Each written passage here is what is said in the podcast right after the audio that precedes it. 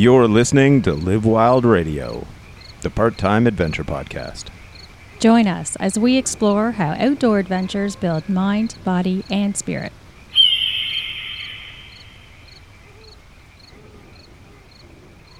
Welcome back to this uh, numbered episode of Live Wild Radio, which I have no clue what it is. Uh, but what I do have a clue about is our favorite sponsor, Great Lakes Gearia. Um, you guys know we're huge into fitness. Uh, I've even bought more kettlebells. Um, so basically, they are the magical transformation tool, along with my cool Great Lakes Gearia pull up bar um, and my Amazon gymnastics rings. It's really the only big fitness thing that we didn't get from uh, Great Lakes. Uh, but when you want kick ass fitness equipment like maces, kettlebells, um, weights, all that kind of stuff, uh, with great prices, great quality, um, and Colin, who's the owner, is a StrongFirst certified like kettlebell instructor and a bunch of different things, and they teach classes too. Um, if you wanted to go do that sort of thing, um, but you know how if you're a listener, how important we find the cannonball with a handle. So if you want to save on your fitness equipment um, in the new year, uh, which is very apropos because everybody's doing the resolutions, uh, go to greatlakesgearia.com, um, use promo code LiveWild, and as a bonus, now instead of saving 5%, you're going to save 10%. Yeah. Like that's twice as many percents. uh, and you know, like I said, we vouch for their gear. Um, we have at least 20 kettlebells in the basement. Do we really? I think so. It's a lot, Yeah. you know, And you're starting to max out on the what? 32 kilo, Yeah, which is how much in pounds? uh, 70 pounds each hand. 70? I do a pair of them, Yeah. you know, because if you do both sides at the same time, uh, sometimes I do one arm things for, you know, that asymmetrical loading. Yeah. You know, I'll do one side and then do the other, but Yeah. a lot of it's double kettlebell stuff because then you have to lift twice as much at once. Mm-hmm. right? So if you're pressing it, it's the same. You know, each shoulder's getting it. But if you're pressing two, your legs have to support more, your hips have to drive more to clean them. If you're squatting them, you're squatting twice as much. Uh, I'm a big fan. They're they're um, big, black, evil instruments of That's strength. what she said. Yeah. we're, we're teaching the kids. That's what she said jokes. And we don't even watch The Uh, Office much. No. Um, yeah. So uh, thank you for. Is it almost two years with Great Lakes? yeah. Yeah. Something like that. You yeah. Um, Yeah. And I think we're coming up to th- three or four with us. Yeah. Yeah. It was this time ish, December. I don't know. 2019. Gotta go check my tax return. Yeah. See know, what it said. If you want to be able to write off your trips, start a podcast. um, yeah. and uh, that's sort of our uh, fiscal advice to Yeah. people. Uh, another exciting partner that we've uh, really enjoyed connecting with is KÜHL. KÜHL makes clothing, and uh, it's an American company, but uh, we've uh, been testing out their winter hiking pants, and I have the Klash KÜHL pants, and uh, what do you have? The Radikl. They're pretty cool, eh? Um, I mean, Yeah. Mom jokes.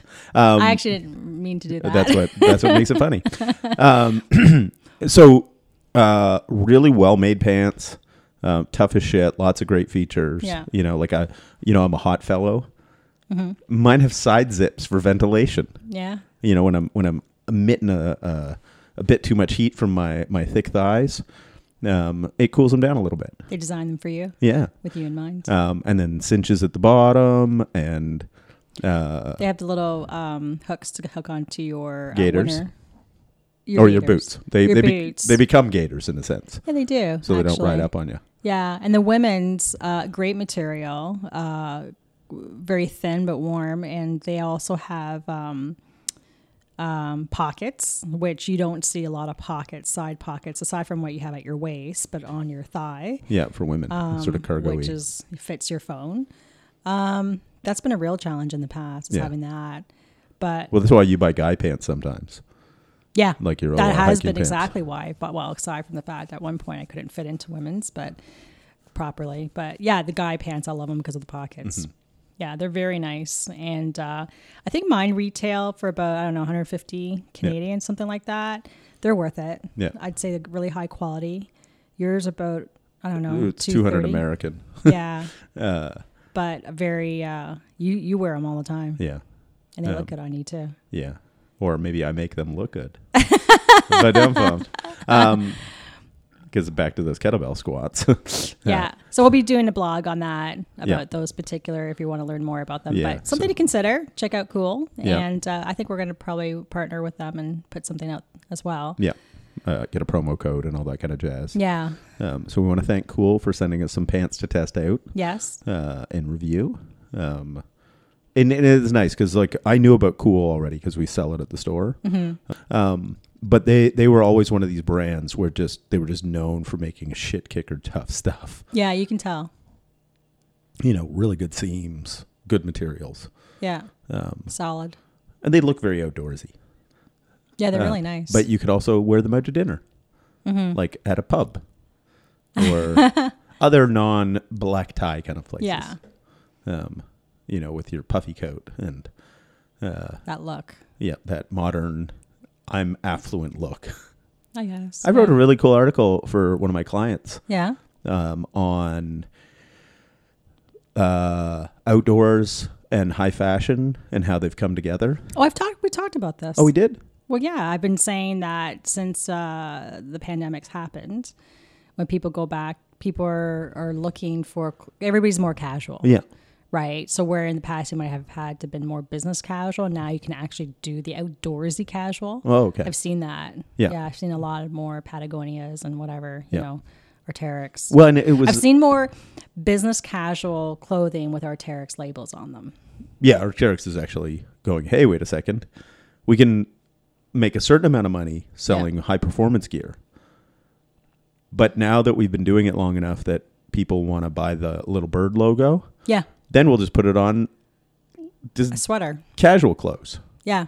and people will it sort of if you know you know it's kind of like an outdoorsy gucci logo It is, and it's a way, especially when you have limited social time, right? Meeting people, and you're trying to figure out who you actually want to have lunch with. Seriously, I would, I would totally scut those out. I Yeah. pay attention to those people because I'm like, okay, they do something. Let's go talk. yeah what do you do oh Yeah. you do this oh you oh, okay so i won't have lunch with you but but you you climb or you do this or you do that you know and then Yeah, yeah and it basically it it almost is like a secret code It to be able to talk to people it is without being too weird right. It's you know, they're smart. yeah um If I was in the fashion industry, I would have picked up on that. Yeah, and it's interesting. Right like away. one of the things in my research for my article was that uh, outdoors recre- recreation really started with rich people, like the uber rich. Mm-hmm. You know, the the Rockefeller type people back in the day, Okay. um, and so subsequently, now if you are outdoorsy, generally it means you're fairly affluent Mm-hmm. because you have the money for gear, you have the money to travel, and you have free time, Yeah. right? Because I can remember, you know, I've been outdoorsy my whole life, but I remember times. You didn't have a job. That's why you could be outdoorsy. Well, yes, but but I also remember times where you know when I was working and broke, yeah. I didn't have as many opportunities to do outdoorsy things Yeah. because I didn't have neither the time, uh, The money for or or, or the money. Yeah. you know. Uh, so basically, if you're outdoorsy, it puts you in, um, you know, and actually you do outdoors things. It actually puts you, you know, if you're ever sort of feeling bad about your lot in life, it actually puts you into like uh, throughout history among the most affluent people out there. you know, so that's uh, something to brighten your day with. Yeah. Yeah, Yeah. and so that segues really well in today's episode. it does. It does. We're going to be talking all about um, winter survival. Yeah. We've had a couple of our own experiences, um, but there's a lot of important tips to think about. And uh, really, when it comes to winter and the cold, that you know can be quite uh, life or death situations. Yes, because Mother Nature does not give a fuck about you. Nope, neither do the mountains. yeah. Um, so it it and that it's kind of a funny thing as far as the segue about the affluence because all the stuff you need for winter is more expensive than what you need for summer. Yeah, well, Sleeping bags are more money because Yeah. they're warmer. Tents are more money because they're heavy duty. yeah, So if you're winter camping, yeah, and even clothes. In summer, all I'm wearing is shorts and a and a wicking t-shirt, and I'm good to go. yeah. So So there you go. yeah. So if you're a winter uh, outdoorsy person, you're even more affluent. Not to beat a dead horse, but you know. So, so let's get on to uh, a little bit of winter activities first, and then we'll sort of talk I'm about. curious more about what you've been up to. I mean, not me, but I'm, I'm sure we talked about this. Oh, that Oh, we we, would did. talk about what we. but you you transitioned into the the episode already. You started it. No, no, no, no, no, no. That was you. You said, "What are we going to talk about?" You started. it. I'm like, okay, is this what he wants to do? All right. But then you should have said, "Well, let's talk about what we've been up to lately." Well, that's why I'm mentioning it now. Yeah, oh, okay. Circling back, Yeah. kind of like I'm a comedian, Well, or you you're a know. comedian. Well, You know, you're doing the the closer. Or am I? the- whatever it's called. I forget. Um, yeah. So so let's go through that over the last uh, few months, Yeah. um, and I think uh, probably the biggest thing for me, you know, aside from obviously working, I and thought you were going to ask me. well, you asked me. No, just I now. no no. Oh, You- did I? I did. You did. All right. What have you been doing for the last few months? Um, I thought he was like, "Oh, it's all about me now." no, a, lo- a lot of day drinking, I guess, is what we've been doing. Um, yeah, like because it's uh, fall, winter. Well, really, I, I say fall, winter. It's technically the time of year that would be categorized as winter, but all we have is shit late fall weather right now. Yeah. Um, so we haven't been able to do a lot of winter activities. No. Um, you know, so I say thank God for having my gym in the basement. Mm-hmm. Um, I've been doing my kettlebells and my pull-ups and my fingerboard and my push-ups and uh, lots of walking and loaded carries and you know a variety of different things. Uh, so my fitness is coming along quite well. And, and I have a nice selection of tight black T-shirts now. You do. You know that Catherine seems to enjoy. Yeah. She's like, "You got to get some T-shirts that fit," Yeah. and you know, and then I've been head out on work wearing them, so it's kind of fun. Yeah. You know, You're welcome yeah. to the women in the world. um, so what have you been up to? I have been up to drumming. I just bought my drum set. Yeah, Yeah, I, I used one. It's a Pearl, Pearl Vision, yeah. black, and black I, hardware mm. too. Like it, she yeah. looks like she's got a drum kit from uh, that would be, and a double kick drum pedal. Yes. So really, Catherine is. Wait, where did I go? I just disappeared for a second on uh, the audio there. Um, uh, basically, Catherine is set up to play death metal. I am, and it sounds great. You know that. Yeah. You know yeah. and stuff about Satan and sacrificing babies. I'm thinking. I'm just coming up with the lyrics here. Yeah, yeah, yeah. No, it's uh so how I got into it was over the pandemic. I started watching YouTube videos of uh just, you know, people breaking down um Music. music and whether it be singing or the entire song or and I think I just noticed the piece on drumming. Of course Phil Collins, but um but others I, I I'm not a I don't have a musical background at all. So I've never really appreciated that and I just found it very interesting. So since I've been watching those those um, Who- who- YouTube videos, Who got you into that? um, YouTube, YouTube did. you did, Th- that's my name is YouTube. and um, yeah. So I I found myself a little bit obsessive that when I would listen to a song in the car, I'd be like trying to break it down, yeah. and I couldn't stop. And I'm thinking maybe I need to get a drum set. I'm like uh, maybe not because I don't want that be, to become a clothes rack, right? I didn't think I, but it, the curiosity was always there and quite strong.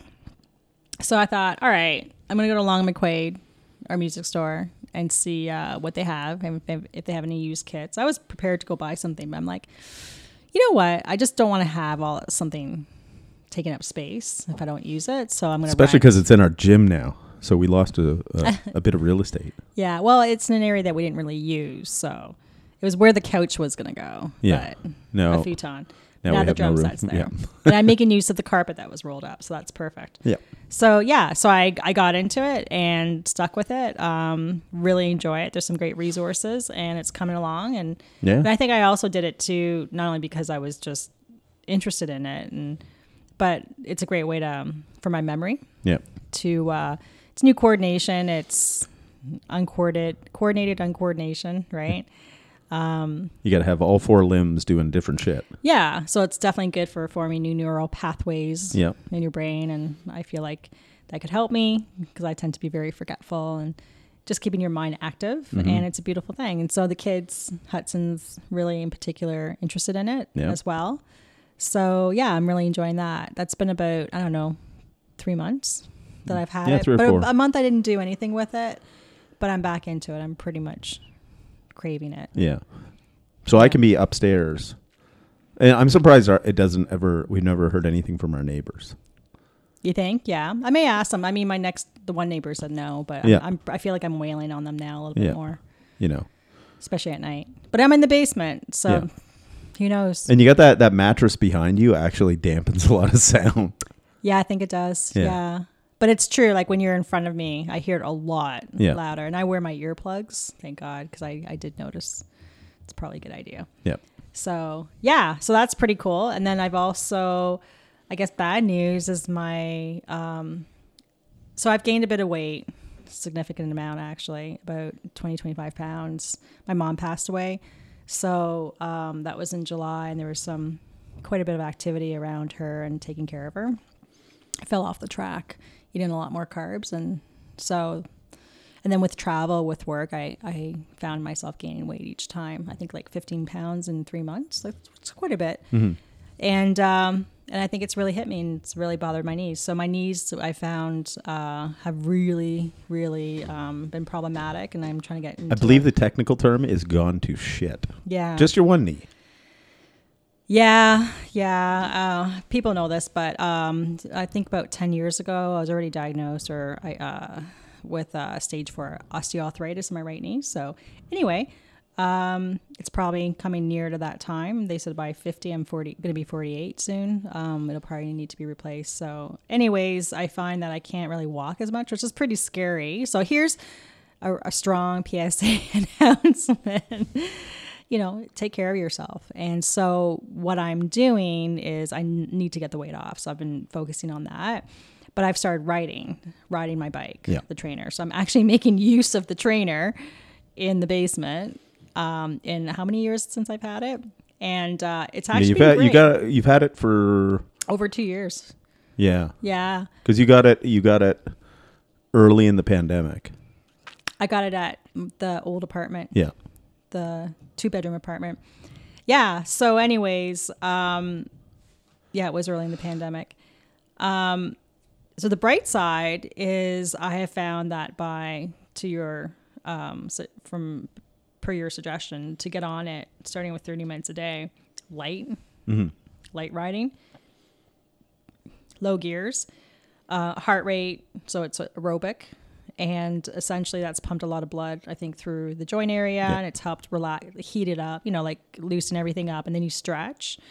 Um, it's been really good for it. It's also been good for my ankle that's been gacked up, so it makes things more as they should be, and um, that seems to have really helped. So that'll transition nicely for the summer because, um, well, in April we're gonna go on a bike touring trip um, in the states. We don't know where yet. It'll be a road trip. Yeah, we're working out the details of where we're going to go because the way I figure it is that we both like cycling, and uh, if we're going to hike, I want it to be in hilly or mountainous terrain if we're going to go anywhere. Mm-hmm. And Catherine's knees will just the one knee will explode, um, and I'll hear no end to it. It's like my knee hurts and it hurts some more, and then it's ow and stuff. I just won't be able to walk. Yeah. Yeah. And then I got to carry her around like a, you know. Uh, I'll have to look at uh, his bright sides of like, oh look, more loaded carries. I just didn't want that much. sandbag. Yeah. Um, you know, Uh, but because you can ride pain free, Exactly. as Um, long as there isn't any aggressive hills, even though we're taking the mountain bikes. yeah, Yeah. you know, To start and then go from there. But, but if I'm cycling every day and, and I can get it to an hour, Mm-hmm. right? Like maybe if I break it up, which will be great for movement, because I have to replace my walking. Yeah. I can't walk a lot because it really irritates it, gets really swollen.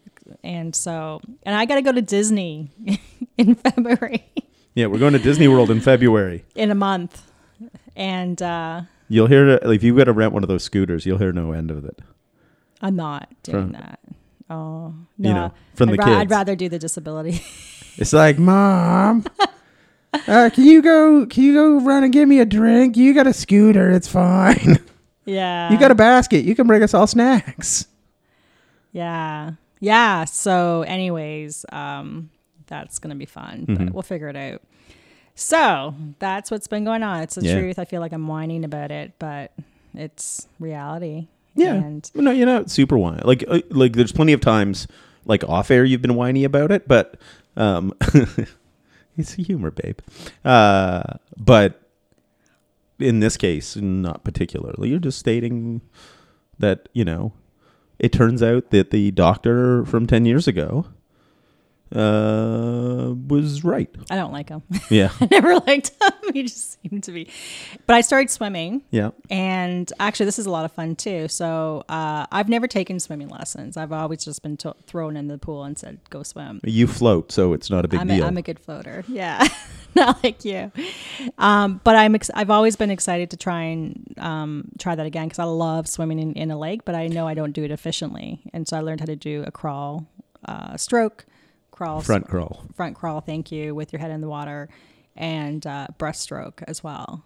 Bobbing up and down out of the water. So it's really cool. And I think these are fun things to get into, even from an outdoor adventure perspective, like just being able to do a lot more swimming and getting training for that. Um, and it's good on my knee. So if anybody's in the same situation, She just wants to get out of doing all her strength training. I think that's what it is. no, I did it. I did it the one day. I just haven't, yeah, I got to get back into it. But I did do it the one day. I just skipped doing the squats for now just Yeah. because my knees were so bad. Oh yeah, yeah. but I'm able to do. There's a. I mean, how many times do you see like climbers with a broken leg and they're still climbing? Yeah, with the cast on. Yeah, like they're doing other things. Yeah. So you just work around it. And the nice thing about climbing, and I went back to that, is if you're roped, you're not worried about falling. So Well, you're not. yeah, I'm talking about yeah, not lead climbing. I'm Yeah. just talking about rope climbing. So, so there's ways around it. Mm-hmm. And and it really comes down you I think have learned finally, motion is lotion. Yeah.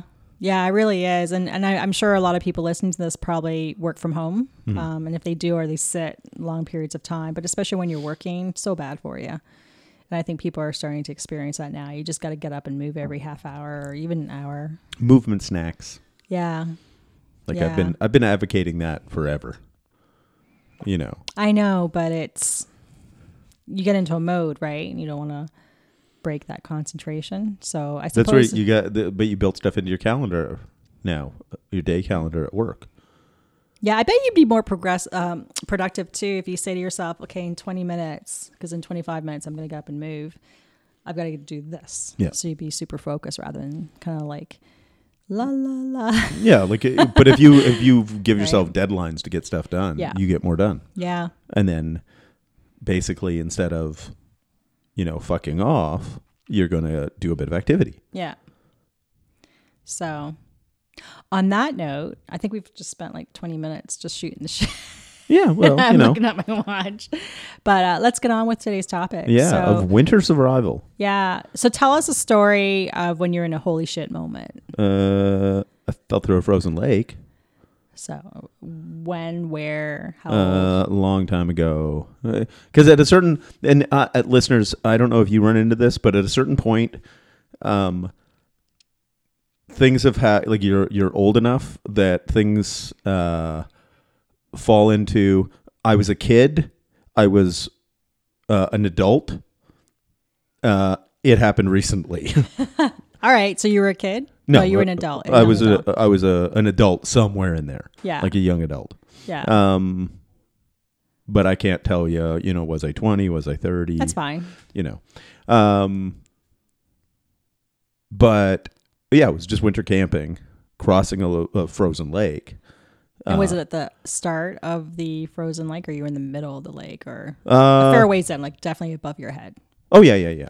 Like I when I fell in, I went under. like Oh. head head and under? Oh yeah, like Holy ice cream shit. headache. Oh shit! Um, with That must, back have been, that must have been pretty scary. Um.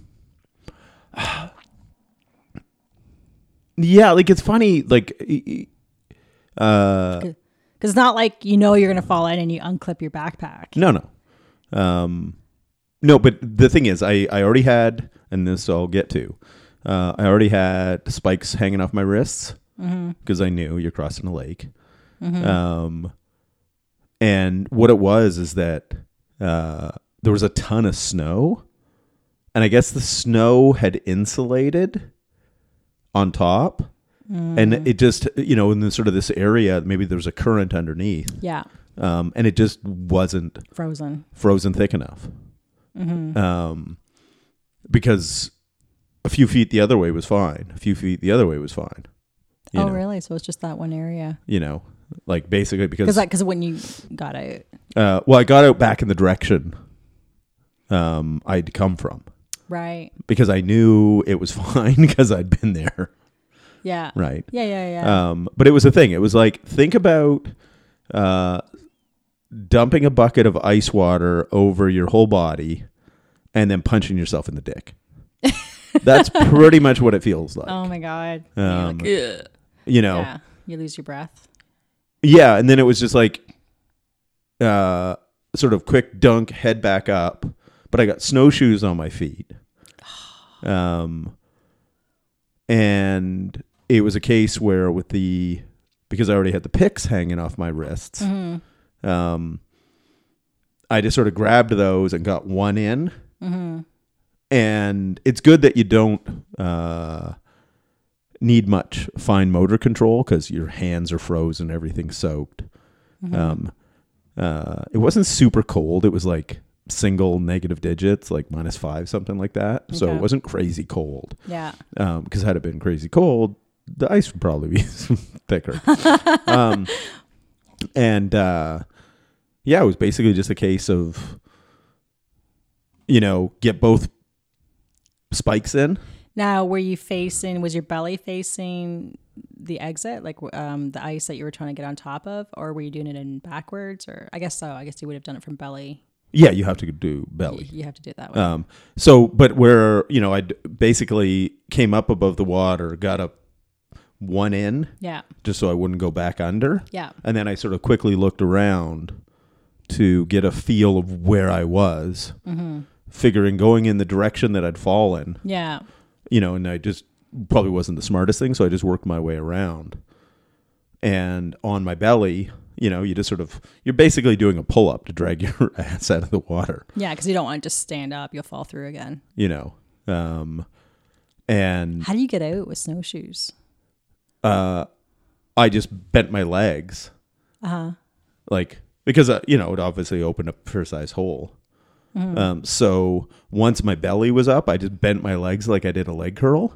Oh, okay. and then just Keep your feet out of the water, and then belly dragged myself. Yeah, and then you can put your uh when you got snowshoes on if you extend your feet you know uh you can pretty much put the top of your feet flat down on the ice or in this case the snow yeah, um and then it was just a case of like once i was fully out then i just sort of did the army crawl yeah. forward a ways you know on my Yeah. elbows and knees you know keeping my belly down so i was spreading the load out uh, before i stood up and then it was just a case of uh, i was out with another guy Mm-hmm. and Was he ahead of you or behind you?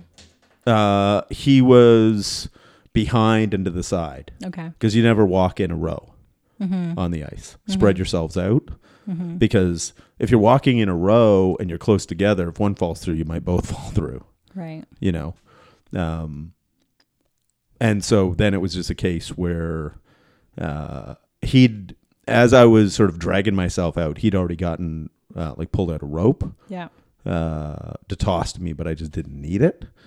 Um, and then I'm soaked. I get up, and we just sort of make a big arcing loop back to the shore, um, just to go around, you know, so that we're not anywhere near uh, where I broke through Yeah. and you know it's basically just a case of like a lot of tensing and flexing and moving and "Ah!" You know on my part um To keep warm. yeah because you're soaked right to the bone but Yeah. you're, you've got clothes that'll dry quickly Yeah. um and uh, luckily it wasn't super windy out Mm-hmm. um, the wind would have sped up how quickly I dried, but it would also speed up how quickly you get chilled. Yeah. Um, and because you know it's pretty hard going, especially once we got back to shore and you're just in fresh snow, Yeah. um, tromping through the woods uh, is a good way to generate heat. Mm-hmm. You know, your your feet are like icicles, Oh, yeah. right? Your hands, you know, because you got waterproof boots on, so they've flooded. Um, they actually weren't as bad because I had like you know Gore-Tex pants on, Mm-hmm. and uh, the combination, like I, I was wet all the way through, but not as saturated if, in places, if that makes any sense. Yeah. Um, and yeah, then it was just a case of tromp around. Um, luckily, we have coniferous trees like crazy Mm-hmm. in our forests, Mm-hmm. um, and so it was breaking off uh, low dead branches because the the first thing you got to do is get a fire going. Yeah. Um, and it's why uh, you always have a fire kit with you, whether it's a day trip or backpacking. Mm-hmm. Um, and looking at uh, any evergreens um, that are mature, the low dead branches are dry. Like if they give a nice clean crack when you break them, they're dry inside. So you're literally just going through, and you've done this with me before. You know, you're a little slower. You know, you're taking your time doing it, but it's like pushing through the bush, and it's like there's a tree, and there's a whole bunch of dead branches of all different sizes on the bottom, Yeah. and you're just like snap, snap, snap, snap, and you're just bundling them up. Well, it's even um, because all the sap is drawn is come out of the trees, right? Um, a lot of the live trees too, you think are dead, but they're not. So Mm-hmm. it's sometimes a little bit confusing if when they don't have the leaves. but that's what's great about the evergreens, right? They're uh, if they have no needles, they're dead. Yeah, absolutely. Right. But um uh yeah, that's that's pretty significant because you have realistically in those kind of temperatures, how much time do you have before you go hypoth- get hypothermia? Um, once you like, you've got a minute to two minutes once you're in the water, right? Like it's happening quickly. But once you're out of the water and then generating heat, um, uh, like you're cold, but you know, as long as you don't stand still, it was the initial dunk was like, whoa, you know. Yeah. Um, but once I dragged myself out and got just that, you know, real moving, like I was booking it. Yeah. Um, that it was cold, but like there was just steam coming off of me. Um, well, survival mode. yeah. Uh, and I think I think my big layer of fur um, helps. And I think too, um, when you're in that adrenaline rush of a situation, you don't hurt as much as you would if Yeah. you weren't. You know I? So if you That's how I walked away from so many fights in my life. You know, Yeah, yeah, yeah. it's So, like it doesn't hurt till tomorrow. um, how long did it take to? So you got back. I'm just curious. You got back to the camp. You made a fire. Not to camp, just to shore. to shore. So you made two fires. So you could be like a like a pig. Like now as if you were now you because you've already heard this story Mm-hmm. you know most people wouldn't think of that but yes yeah. No, you've talked about that on another story. We- oh okay but um, yeah. yeah so I've never heard how you got out of this one, um, but that's what you did. but yeah but the nice thing is by having somebody else there too Mm-hmm. um they i just sort of focused on grabbing wood Mm-hmm. right um because starting a fire can require a little bit of dexterity and mine was shot my hands were just not moving properly Yeah. right? Um, so it's a case where all I did had to work on was just smash Hulk smash, you know, as far as breaking branches. Yeah, and keeping make it burning energy as Yeah. much as possible Um, to keep warm. And yeah. luckily, we had uh, a thermos with us with hot chocolate in it. Mm. So I would sip some of that down too. yeah, Um, and then I would just put candy in my mouth as I was going, just so because I'm burning up so much energy. yeah, I'm trying to get some back in, so Yeah. something my body will metabolize quickly and turn to heat. yeah, Um, yeah, so it was a case where uh, m- basically the guy I was with got the fire going, hmm um, and then uh, I came back with another big bundle and dumped it on top of the fire. Hmm Um, and that's when then I took my gloves off to start warming up my hands. Um, and he went out to get more wood. Right. So one of us were always out getting wood. Um, once once we got the fire going, hmm then he basically just kept feeding wood.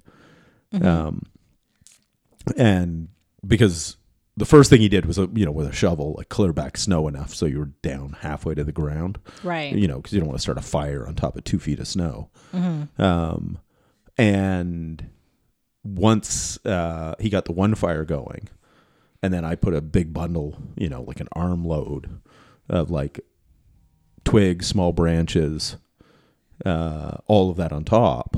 hmm Then he went out for more. Um, and that's the point at which I took off my top layers, hmm um, took off my snowshoes, um, took off my top layers, um, and put dry stuff on. Yeah, Um, from him because I. Oh no, your backpack too would have been. everything, my clothes are all dry because Yeah. I keep them in a dry bag in the Yeah. in my backpack. Yeah. Um, and so, you know, my puffy jacket, my, you know, put another base layer on, a fleece on, a hoodie on, uh, a puffy jacket on with a hood, Mm-hmm. a toque, you know, put some dry gloves on. Yeah. Um, and the Gore-Tex pants did a pretty good job. Like obviously some water got in, Mm-hmm. but I wasn't as wet um, Hmm. in the pants, like below the waist as I was above. It was wet, but not soaked. Yeah. Um, and then uh, basically, we got this one fire nicely established. Um, and then we built one about six feet away. Mm-hmm. Um, and so I could be between the two of them, so both sides were getting warmed up. Yeah. Um, Because that's always true, right? When you're at a fire, it's just the front side. yeah, you you basically have to rotisserie yourself. Yeah. you know, turning in a circle like you're a falafel meat. yeah. Yeah. um uh you know so that that was basically i just sort of stayed there dried all my stuff out um uh put a, a bit of tarp down so i could stand on it Mm-hmm. um because i wanted to take my boots off to let them dry out Right. um uh you know i always have a foam pad in the wintertime um to add to your sleeping pad Mm-hmm. so I was standing on that, like we had tarp down and then Mm-hmm. uh, foam pad, um, and that's what I was standing on, so my feet weren't freezing. Um, And then once you're dry, what did you guys do? Did you keep moving or you moving? Or you no, just set then up we made there? camp because I was Yeah, you're you're spent. I was exhausted yeah, you need to get rest and continue to be warm. And, and eat a whole bunch of food, yeah, you know. yeah, Um, yeah, and then it was basically because then we we set up camp, yeah. um, got a bunch of hot food in, a lot of drinks, um, and then I basically zonked out for twelve hours. You're what? zonked out for about 12 hours. Yeah, interesting. You know. Um, and I when I woke up the next day, I felt worked. Did you? Like like uh, you know, kind of the the feeling I would get like after doing like an 8-hour mountain bike race, yeah, you know. And it's like you wake up the next day and it's like, "Oh man, I'm just so fucking tired of my body." yeah. Holy shit. Well, you're yeah yeah. Working hard. Yeah. It's interesting. You know. So so a few of the takeaways I would always first if you're ever on a frozen lake, get ice picks. They're they hang around your wrists. Um, like when you're just carrying them, they actually connect together so the two picks aren't sticking out. Um, a lot of the ice fishing companies, like Rapala and, um, you know, uh, uh, Eskimo, and you know, they make ice fishing equipment. Um, they make these picks, um, and they have wrist loops. So if you're ever out on the ice, you should always have a pair of these on you. Because you don't have time to dig around for them if you fall through the ice. If you'd fallen through the ice and you didn't have them, do you think you'd still be able to get out? Uh, well, that's why he was getting the rope out to throw to me. Yeah. Um, And I don't think we've ever taken rope with us. Like, well, I mean, you have your tent rope, right? well, that's yeah, those are te- guidelines. Yeah. That- it's strong enough, like a paracord, Yeah, but but that's what I'm talking about. Like, it's not. I don't. I don't even think I've ever thought about that for a winter. um, I've had a throw rope with me in my bag before, Have you? like a like a kayak. well, I certainly didn't know about it. Um, yeah, it Like those yellow ones, right? Yeah, Yeah, um, because that it's just useful, you know. sure is. Yeah. Um, uh, what I'd had actually with us was the like uh, accessory cord we use climbing. Um, you know, it's strong enough, obviously, mm-hmm. uh, and it's big enough for me to. If you fell through, Mm-hmm. I toss you a loop. You get a hand through it. That's true. And you just pull. Yeah, Yeah. you know, because it, I I don't need to pull you out. I just need to keep you from slipping. Mm-hmm. right? So as you wiggle, Mm-hmm. I'm just applying enough traction that you can, you know, Yeah. um, and that's sort of the key. It's like you're not dragging the person out. You want to Yeah. just I. Th- yeah. just assist them. I think another key thing we've talked about it before is the kind of clo- material that in the clothing that you bring. It should always be things that are synthetics, that, Or or wool, or wool, like things Um, that'll keep you warm when they're wet. Yeah, and will also dry quickly Yeah. when you need them to, right? Because cotton does not, and uh, um, and that's a tricky thing, right? When you're in the winter, it's kind of a bit of a segue. But um, before we do, I will try and find a link to a video where a guy actually practices falling through, through the, the water, going Mhm. through the ice, and he does it in water that's up to his chest. Or Yeah. Well, and that's the thing too that I want to tell people. I had done this voluntarily before. okay, So just like the you know the video, Mm-hmm. we we'd done that, um, like a couple years earlier.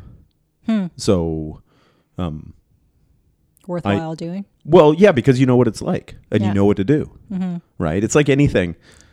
Don't think you know how to defend yourself when the mugger shows up. Yeah, Train, yeah, you know, um, whatever whatever situation it is, you're gonna fall back to the level of your training. yeah, And if you have no training, you're fucked, yeah, right? So, and it doesn't have to be like elaborate training from some special coaches, but it's just practicing a skill, right? So first, you have less of a fear response because you're familiar with what's happening. mm-hmm. right? Like anything entirely new out of the blue that wasn't expected Mm-hmm. is very jarring. Mm-hmm. But if you've done it before and you're Mhm. like, oh, yeah, it sucks, but yeah. You can get over the shock a little bit yeah. more You know. Yeah. Um, and it's like anything. The first time you do it, you're like, oh my God, I don't know. Uh. But think about like even like, you know, multi pitch rock climbing. Mm-hmm. First time you did it, you shit your pants. Well, you didn't shit your pants, I but my pants. you know, um, I had to go. Yeah, and you know you dropped your Shewee, uh, but then it's like other times, you know, subsequent times you've gone, you're like, okay, and this is what we're doing. You Yeah. know, you're much calmer because it's not un- unknown. Yeah. You know, Yeah. But I'll try and find that video so that you can see how they do it and and why not try it in Yeah. a safe environment, right? Um, near shore, uh, heaters or blankets, towels, like you have everything ready. Yeah. You know, once you get out. Yeah. And um and I think the other piece to it is going into clothing, seg- Mm-hmm. segueing into that. Um, huge. Whenever so in the winter, the thing that you're dealing with is um, managing your um, Moisture. moisture management. Yeah. Yeah. because often you'll start off backpacking, hiking, whatever you're going to do for the day, so that you're warm enough. Where you you need to actually start off cold because you're going to build heat. and You're going to start to sweat. Yeah. So if you've started off warm, you're going to sweat. In then no your time. clothes are going to get wet. So you can imagine that when it comes time to taking a break, you're not going to be hiking all the time. You're going to stop and you're all wet and now you're cold Yeah. because you're not moving anymore. So uh, whereas if you start off cold, you you know you're usually at the, a better um, temperature that you can sustain and Yeah. not be sweating because you're trying to reduce that. Yeah, like it's basically it's like you want to start going, oh, I could use a sweater, Yeah, and in five you minutes, just start to move. yeah, in five minutes you'll be fine. Yeah, and if you do find, even though you've got your backpack on and you're gonna go camping in the winter, um, but you're hot, you gotta you gotta start to unlayer. Yeah. you know, And that, or that- opening up your jacket or whatever. You have to really get on that right away. yeah, don't let yourself get warm and um, wet Yeah. because then you'll be wet and cold. Yeah, and if you do have synthetics and wool, right, these things will dry quickly. Will wool dry quickly wet? yeah, Hmm. Yeah. not not quite as quick as the synthetics, but yeah, and they really do because I've taken things that are just damp, and when I go to bed, put them in my at the bottom of my um, Sleeping bag. sleeping bag on the inside, and the heat the heat from my body dries everything. So, um, really key. I think the other thing that's um, interesting about the winter is um, you're never really, you know how like in the summer you're hot and you're thirsty. In the winter, I find you can get dehydrated more easily. Yeah, because you're not thirsty. you're just not because you're you know you're enjoying the temperatures generally if you're not if you're warm. And um, yeah you got to watch that. So i remember i was i ran out of water. I started trying to eat snow and of course you can't eat enough of it Mhm. to get what you need. But yeah. Do, should you also take electrolytes in the winter Um, if you're sweating a lot if you're sweating, a lot, you know, basically because most in the winter, most uh, if you're if you're managing your moisture, like you're not getting warm enough that you're sweating, you know, or sweating much, um, most of your uh, moisture is lost breathing, mm. right? Because your body's got to heat that cold air. Um, When it comes in, so it picks up a lot of moisture. So you know, think about like in the winter when you breathe, like it's clouds of vapor going out. yeah Um, so, uh, staying hydrated. Um, you know, electrolytes are never bad. You know, but Yeah. but it's you're not sweating as much in the winter as you would in the summer. Like the summer, they're mandatory, right? Or you're going to end up with muscle cramps and Mm-hmm. Yeah. all that kind of thing. But uh, uh, in the winter, because a lot of it's lost through vapor, you're not losing those electrolytes out of your sweat. because I'm going back now to the time that we were in the Dax. Uh, we did our first winter camping, and it was my first climb. I think in the winter up Yeah. to Mount Seward. Yeah. Um, So a couple of interesting things is that when you go hiking or backpacking, in this case we had a base camp, so we were hiking for the day, um, and it was pretty much an all day thing.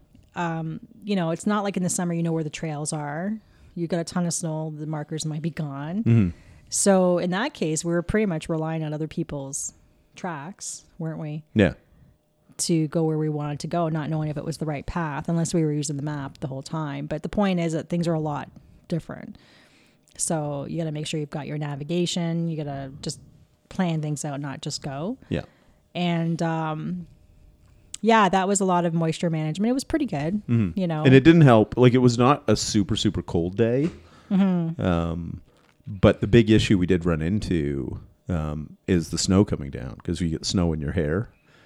yeah, and Uh, if you're hot, then it it just because you're putting out heat, right? You know, and you're managing that. But then when you get the- your hair gets all wet. yeah, and then it's cold and yeah that was an interesting thing and i remember being we we i guess we are because it's over 5000 feet right? No, what was it? Uh, about 42, 43. right. it's high. Yeah. so and i think we climbed 1600 feet.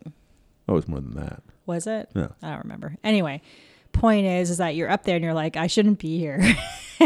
You want to turn around. And there's some interesting videos that people have put out in the dax over 5000 feet you know above the tree line because i was just above the tree line when we got there.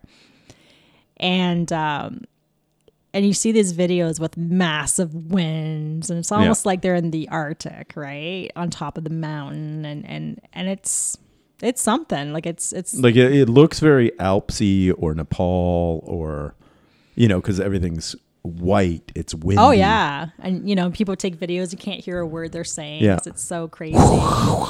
Pretty much, but it's it's it's it's something, right? And I know I was afraid of tree wells, Hmm. right? I was looking for that. Um, a tree well is when, um, as the snow piles up around a tree, there's a An opening underneath opening, the, yeah. the coniferous trees. that Like, the- sometimes people can slip into, right? like you fall in. And it could be as deep as eight feet. Yeah, because if you've got all these branches, right, with open, you know, like the the branches with needles will hold snow, um, and then underneath is kind of protected, Yeah. so you end up with this really open area. Now, the plus of tree wells is they make good little insulated. Uh, Huts. yeah, you know, So I might just hang out there, you know. warm up. Yeah, but how do you get out? Well, you need a shovel, right? You dig your way in out. in which everybody should have a shovel. Yeah, yeah. If you're if you're out, um, definitely if it's backpacking or winter camping, pulling a sled, anything like that, you should definitely have a shovel. Um, you know, like a collapsible, you know, avalanche shovel. They're really useful, uh, because it can clear your camp. It can, you know, uh, obviously you don't want to set up on deep snow, set your tent up, and then sink into it right? You want to get down to firm. Yeah, and you, in a way, uh, as you shovel out an area, it becomes like a wall. Yeah. So it Acts as a wind windbreak. barrier. Yeah. Um, and you know, and if it is really windy, you can use the snow to build up even more of a windbreak. Yeah, You know, like a, a sheltered area. for sure, and it helps to keep the. Uh, when you get the fire going, it melts a little bit and it solidifies, but it also becomes uh, retains the heat. Yeah. right? So, yeah, we were. Um, that was an interesting. I didn't even want to go all the way to the top because it got so um, narrow. Like I, the path was gone, the trail was gone. Right, there wasn't that ledge anymore. And although you could just make your own, I, I don't know, I didn't like that. I knew I was really high up and I felt like I was over a cliff, and I probably was. But um, now you had another instance where you were, um, was it in the Dax, and you guys were at the top of a mountain, and all of a sudden you couldn't see anything. And so you roped everybody. Do you know what I'm talking about? And Yeah. you had to come back by compass. So talk about that. What happened? Yeah. So basically, just blizzard conditions. Um, so, uh, and this is where having rope with you is useful. We didn't have harnesses or anything because it wasn't like we were, you know, alpine climbing. But I always Yeah. have, uh, you know, like 50 feet of rope.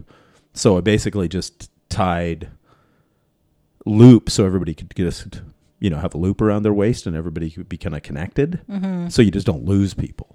Right, it's more a leash than you know any kind of safety thing. Yeah. And Does it matter how far everybody's from each other? Mm-hmm.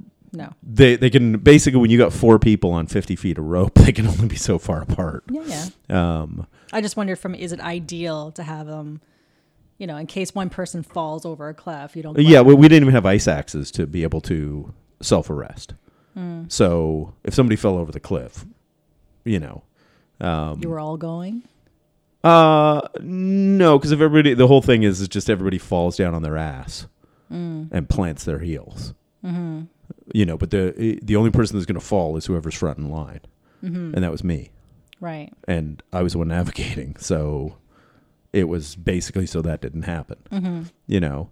Um, and obviously, when you have blizzard conditions, your your footprints, because we were going back the way we came up, Yeah. your footprints are covered very quickly. Yeah.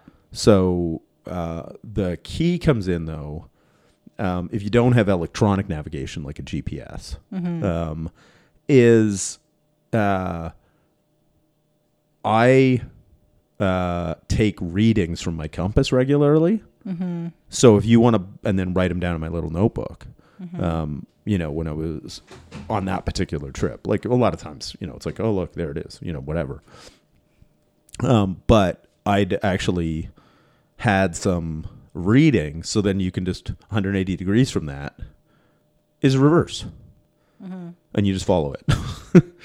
um, because once you're down a little bit, now you're starting to follow some of the terrain, right? Because you know you think about all the the uh, you know, the routes and the DACs that you've been up.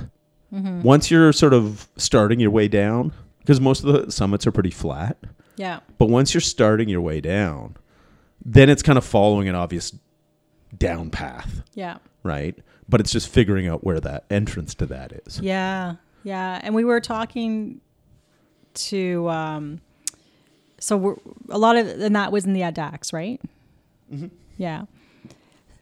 So for folks who don't know where the DAX is, it's um, Upstate New York. yeah, Lake Placid, right? Area, yeah. yeah. So there's something called the 46ers, all about 46 mountain peaks that are over 5,000 feet. 4,000. Oh, okay. I thought it was 5,000. No, anyway. there's only two, two or three over 5,000. Oh, okay. And um, anyways, uh, yeah. So these are some real conditions, and until you do it, you don't realize what's there and what could happen. Um, and that's the problem is is when you're up there and it's flat and you can't see anything. You could easily go over an edge Yeah. because it's whiteout conditions and you know uh, we were talking to Scott Van Laer. He's um, I think he's retired now, but he was the ADK ra- uh, ranger out there. He was one of them. Yeah. A vet. He's been been doing it for quite a few years. And we sat down with him a few years back, and and when we were down there, and we just chatted about stories. And you can find that episode. Uh, yeah, we'll put it in the link. But it's a it's a really good episode that talks about safety. Yeah, because most of their biggest issues all come in the winter. Mm-hmm. Right. Yeah, The helicopter rescue, the, Oh, the the 36 people to carry one guy off of Saddleback, you know, like a lot of these big rescues. Like everything in winter makes everything slower, harder, and more dangerous. Mm-hmm. Don't like, and we're we're saying this to educate, not to scare you, Yeah, right?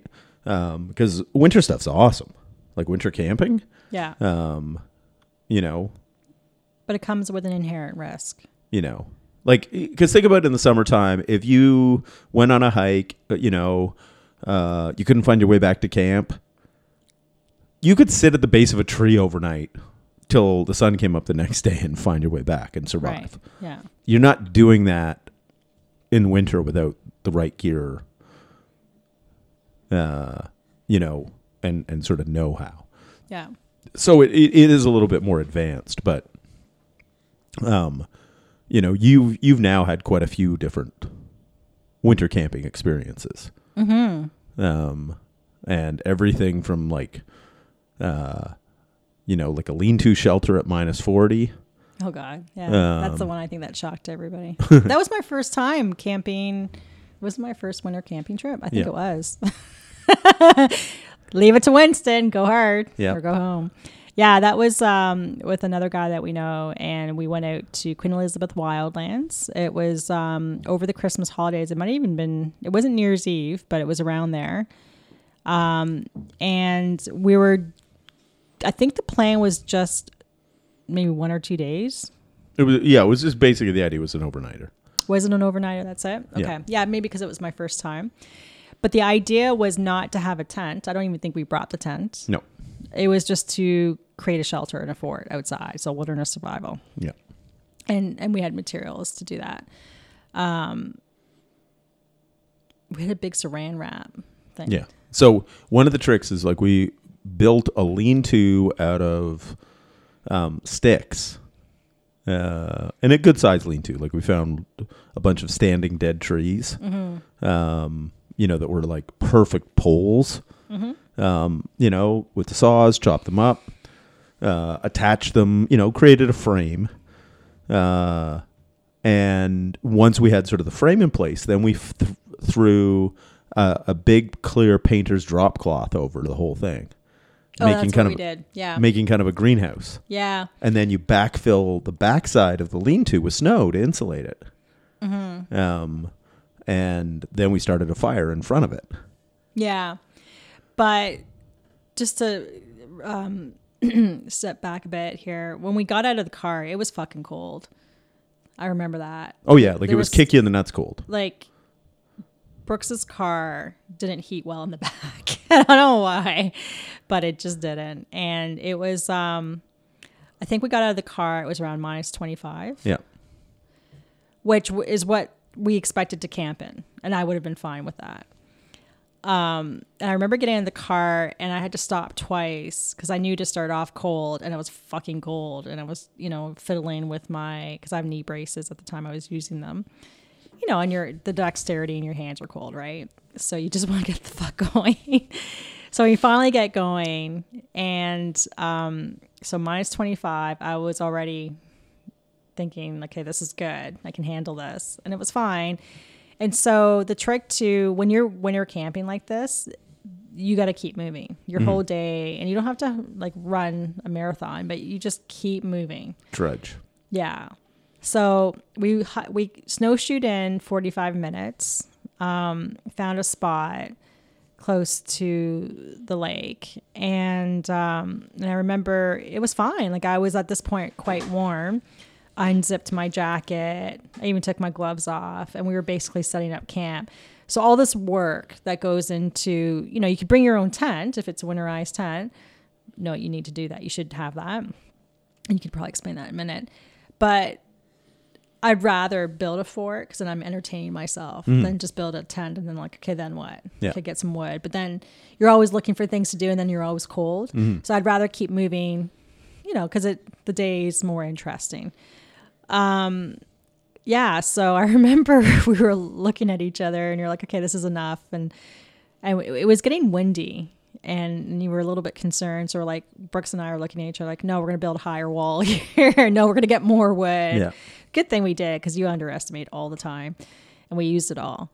And um, yeah, can you talk about winter tents for a second? Like, uh, at what point, at what temperatures do you need a winterized tent, or can you just talk about the different kinds? Yeah. so- so- I think a lot of people would have brought their summer tent. Yeah, and uh, so basically, you'll run into the thing where a three season tent, which is what most people will use in the summer, um, fairly lightweight, um, will stand up to windy ish conditions, especially if you peg out with extra guy lines. Um, but it's not designed to have weight put on it. Um, whereas the winter tents, aside from, uh, and this is like what we'd call cold tenting, we'll get into hot tents in a minute. Um, the winter or alpine tents, uh, instead of all being bug netting on the inside, will be uh, another layer of material. So they actually keep a little bit more warmth in. But most importantly, is they're super heavy duty poles. You'll have more poles. The poles are thicker, so it stands up to like if you have a blizzard, you know, torrential snow coming down. Um, it's not going to collapse with that snow on top. Um, and you're also going to run into the thing where um, if it's super windy, it's not going to crumple in the wind, right? They're meant to to take more abuse, Right. right? But they're heavier. Um, but that's the whole thing. In winter, you know, the tent will be a little bit heavier.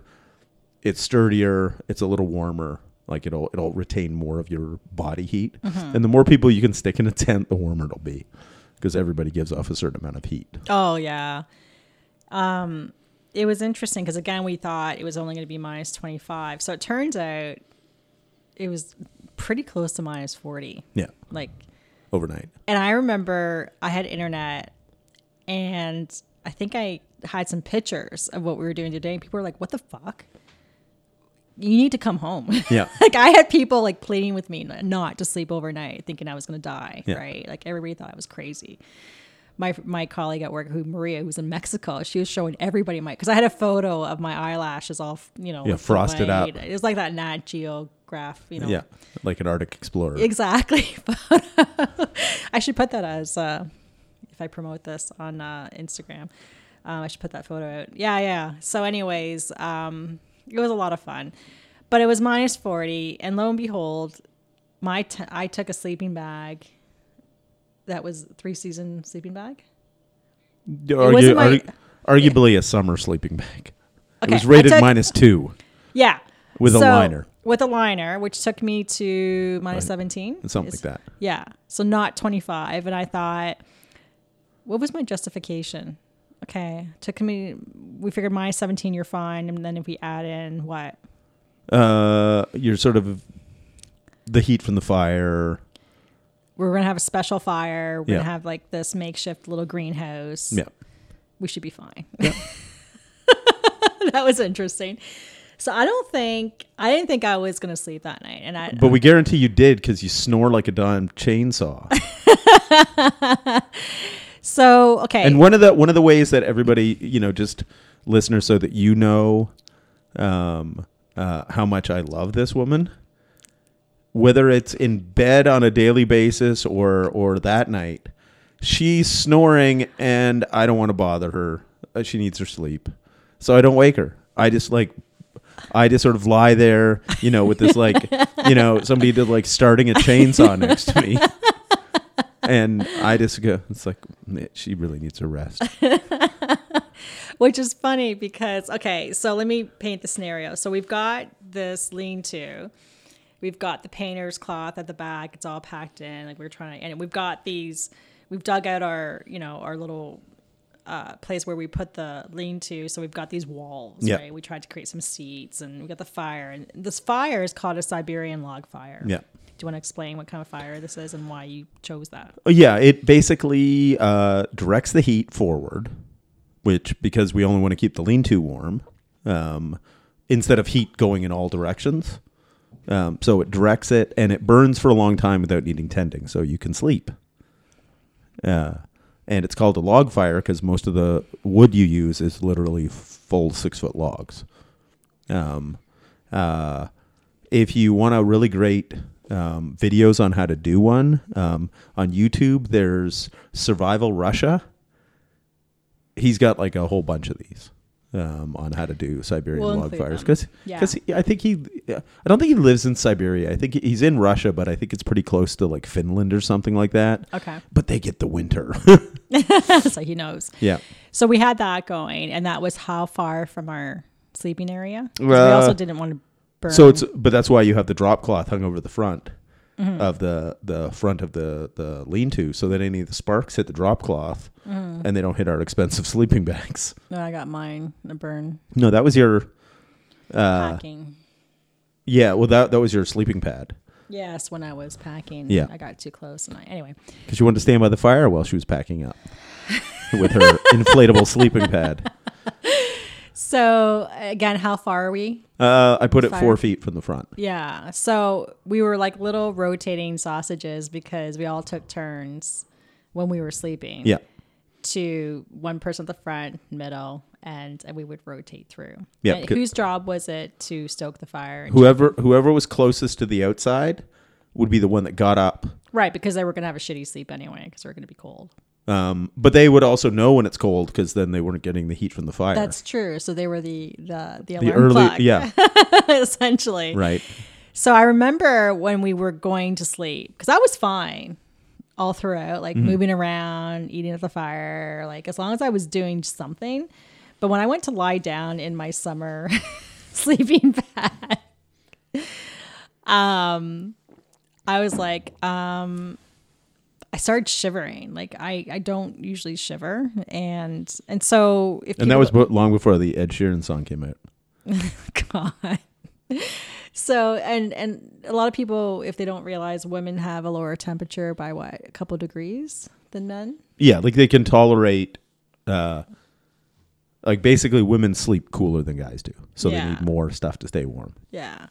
So I just remember getting in my sleeping bag and I was just shivering. I'm like, oh shit, like, am I gonna wake up?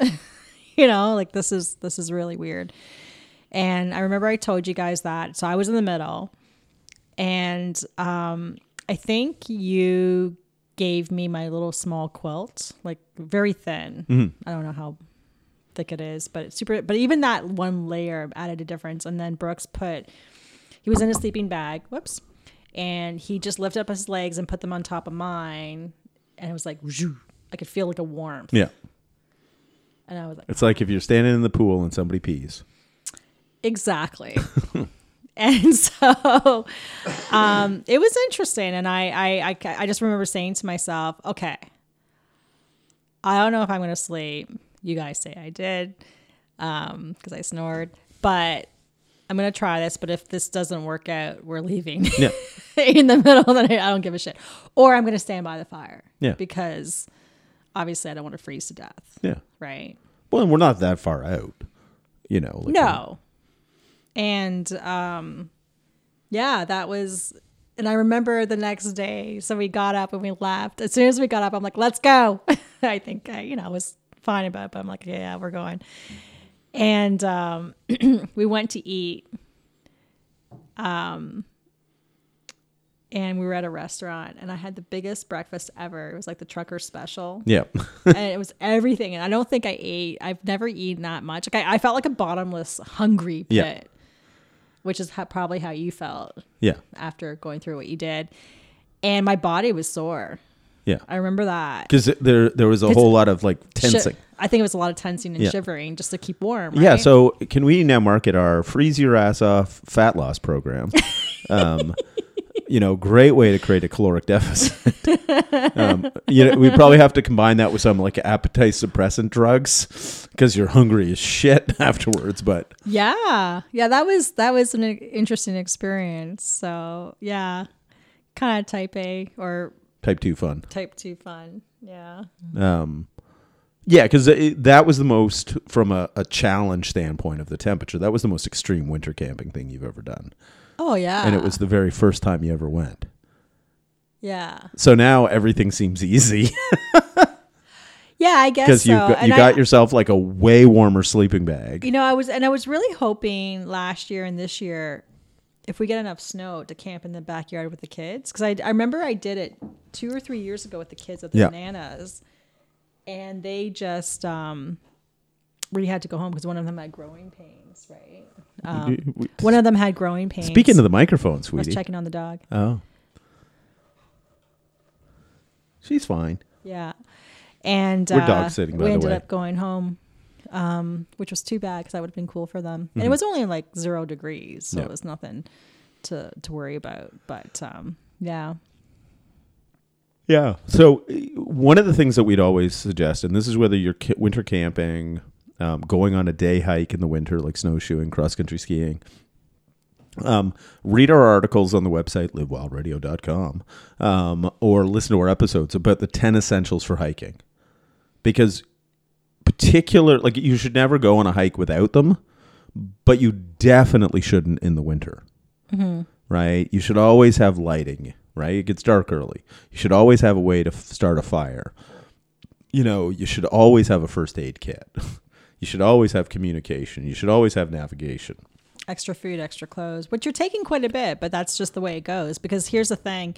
Your most accidents happen or people getting lost or having to be rescued are on I, th- I would imagine on day trips Yeah. where they didn't expect to spend the night and as we've said earlier to do it in the summer is one thing to do in the winter is a whole other thing yeah and that can be pretty scary Yeah.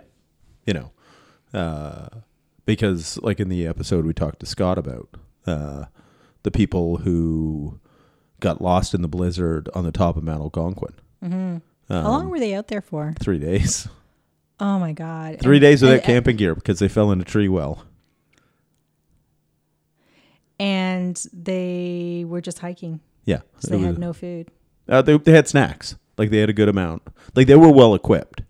Like basically what they didn't have was like a satellite communicator, Mm. right? Because only Facebook messages would get out, um, you know, or Facebook posts, Mm-hmm. um, which is sort of a weird thing about data and the internet. Like somehow Facebook gets priority, but uh, Yeah, but that's the other thing too with your cell phones and batteries. You want to keep that um, not in a bag on your back. You want to keep it In- inside your coat yeah. where it's warm. because batteries don't work like a shit below zero. Do they drain quickly at when it's cold? Um, effectively, but then you warm them back up and then they have charge again. And they're fine. Okay. Yeah. It's like the cold slows them electrons down. Yeah. I know it's not that, but it's fun to say. I just picture the electrons were like moving really fast and they're just really slow. yeah. Um, yeah, so it's like having all of that gear with you. It doesn't have to be like a massive amount, but like bring, if you're going cross country skiing, bring a puffy jacket. So if you, you know, because you were working hard, so you weren't wearing much clothes. So you stop for a break, a puffy jacket to throw on. on. Yeah. Just you to remember retain you, that heat. You got to remember you started off cold, right? So eventually you're going to cool down pretty quickly. Yeah.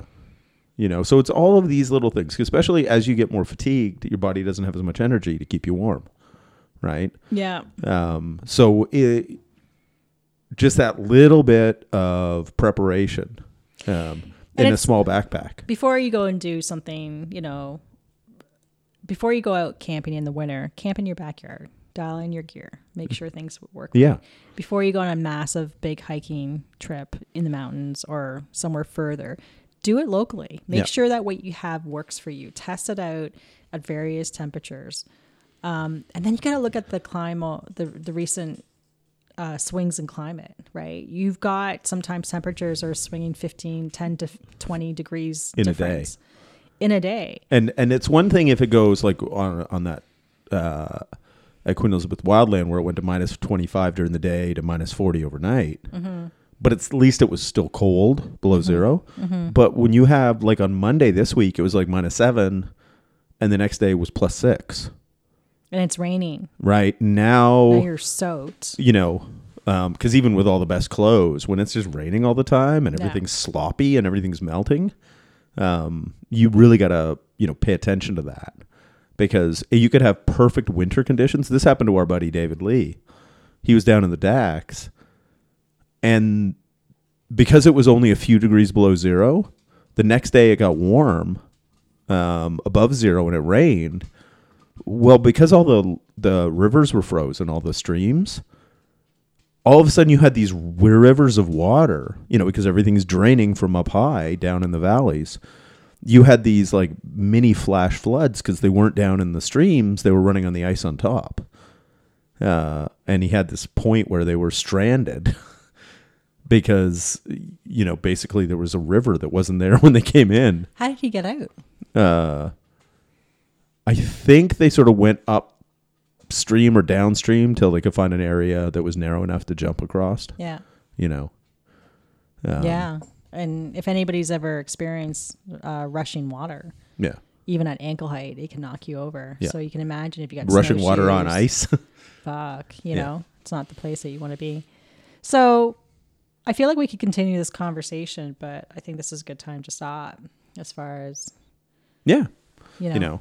And I think it's one of these things because it's still technically winter. We're recording this in the middle of January. Um, yeah, like basically let us know what the where you are and what your weather conditions are like. Cuz ours are shit. yeah. You know, I've been still like we we had freezing rain today. Um but the last few days like I've ridden my bike to work comfortably, Yeah. you know. Um it's still not I I, I haven't I've worn my winter boots once or twice. Like over New Year's we went to Montreal and we both took sneakers. Mm-hmm. Cuz it wasn't cold norm. enough, Yeah. you know. Definitely isn't there. They had to cancel fireworks because it was raining. Yeah. But anyway, I think uh, uh, Hazel's Hazel. telling us to go for a walk. Yeah. so we're to Hazel the dog. We're sitting saying, "Fuck off, guys. Go to bed." Yeah. or take me and pay attention to me. So uh, On yeah, that note, work hard. play dirty.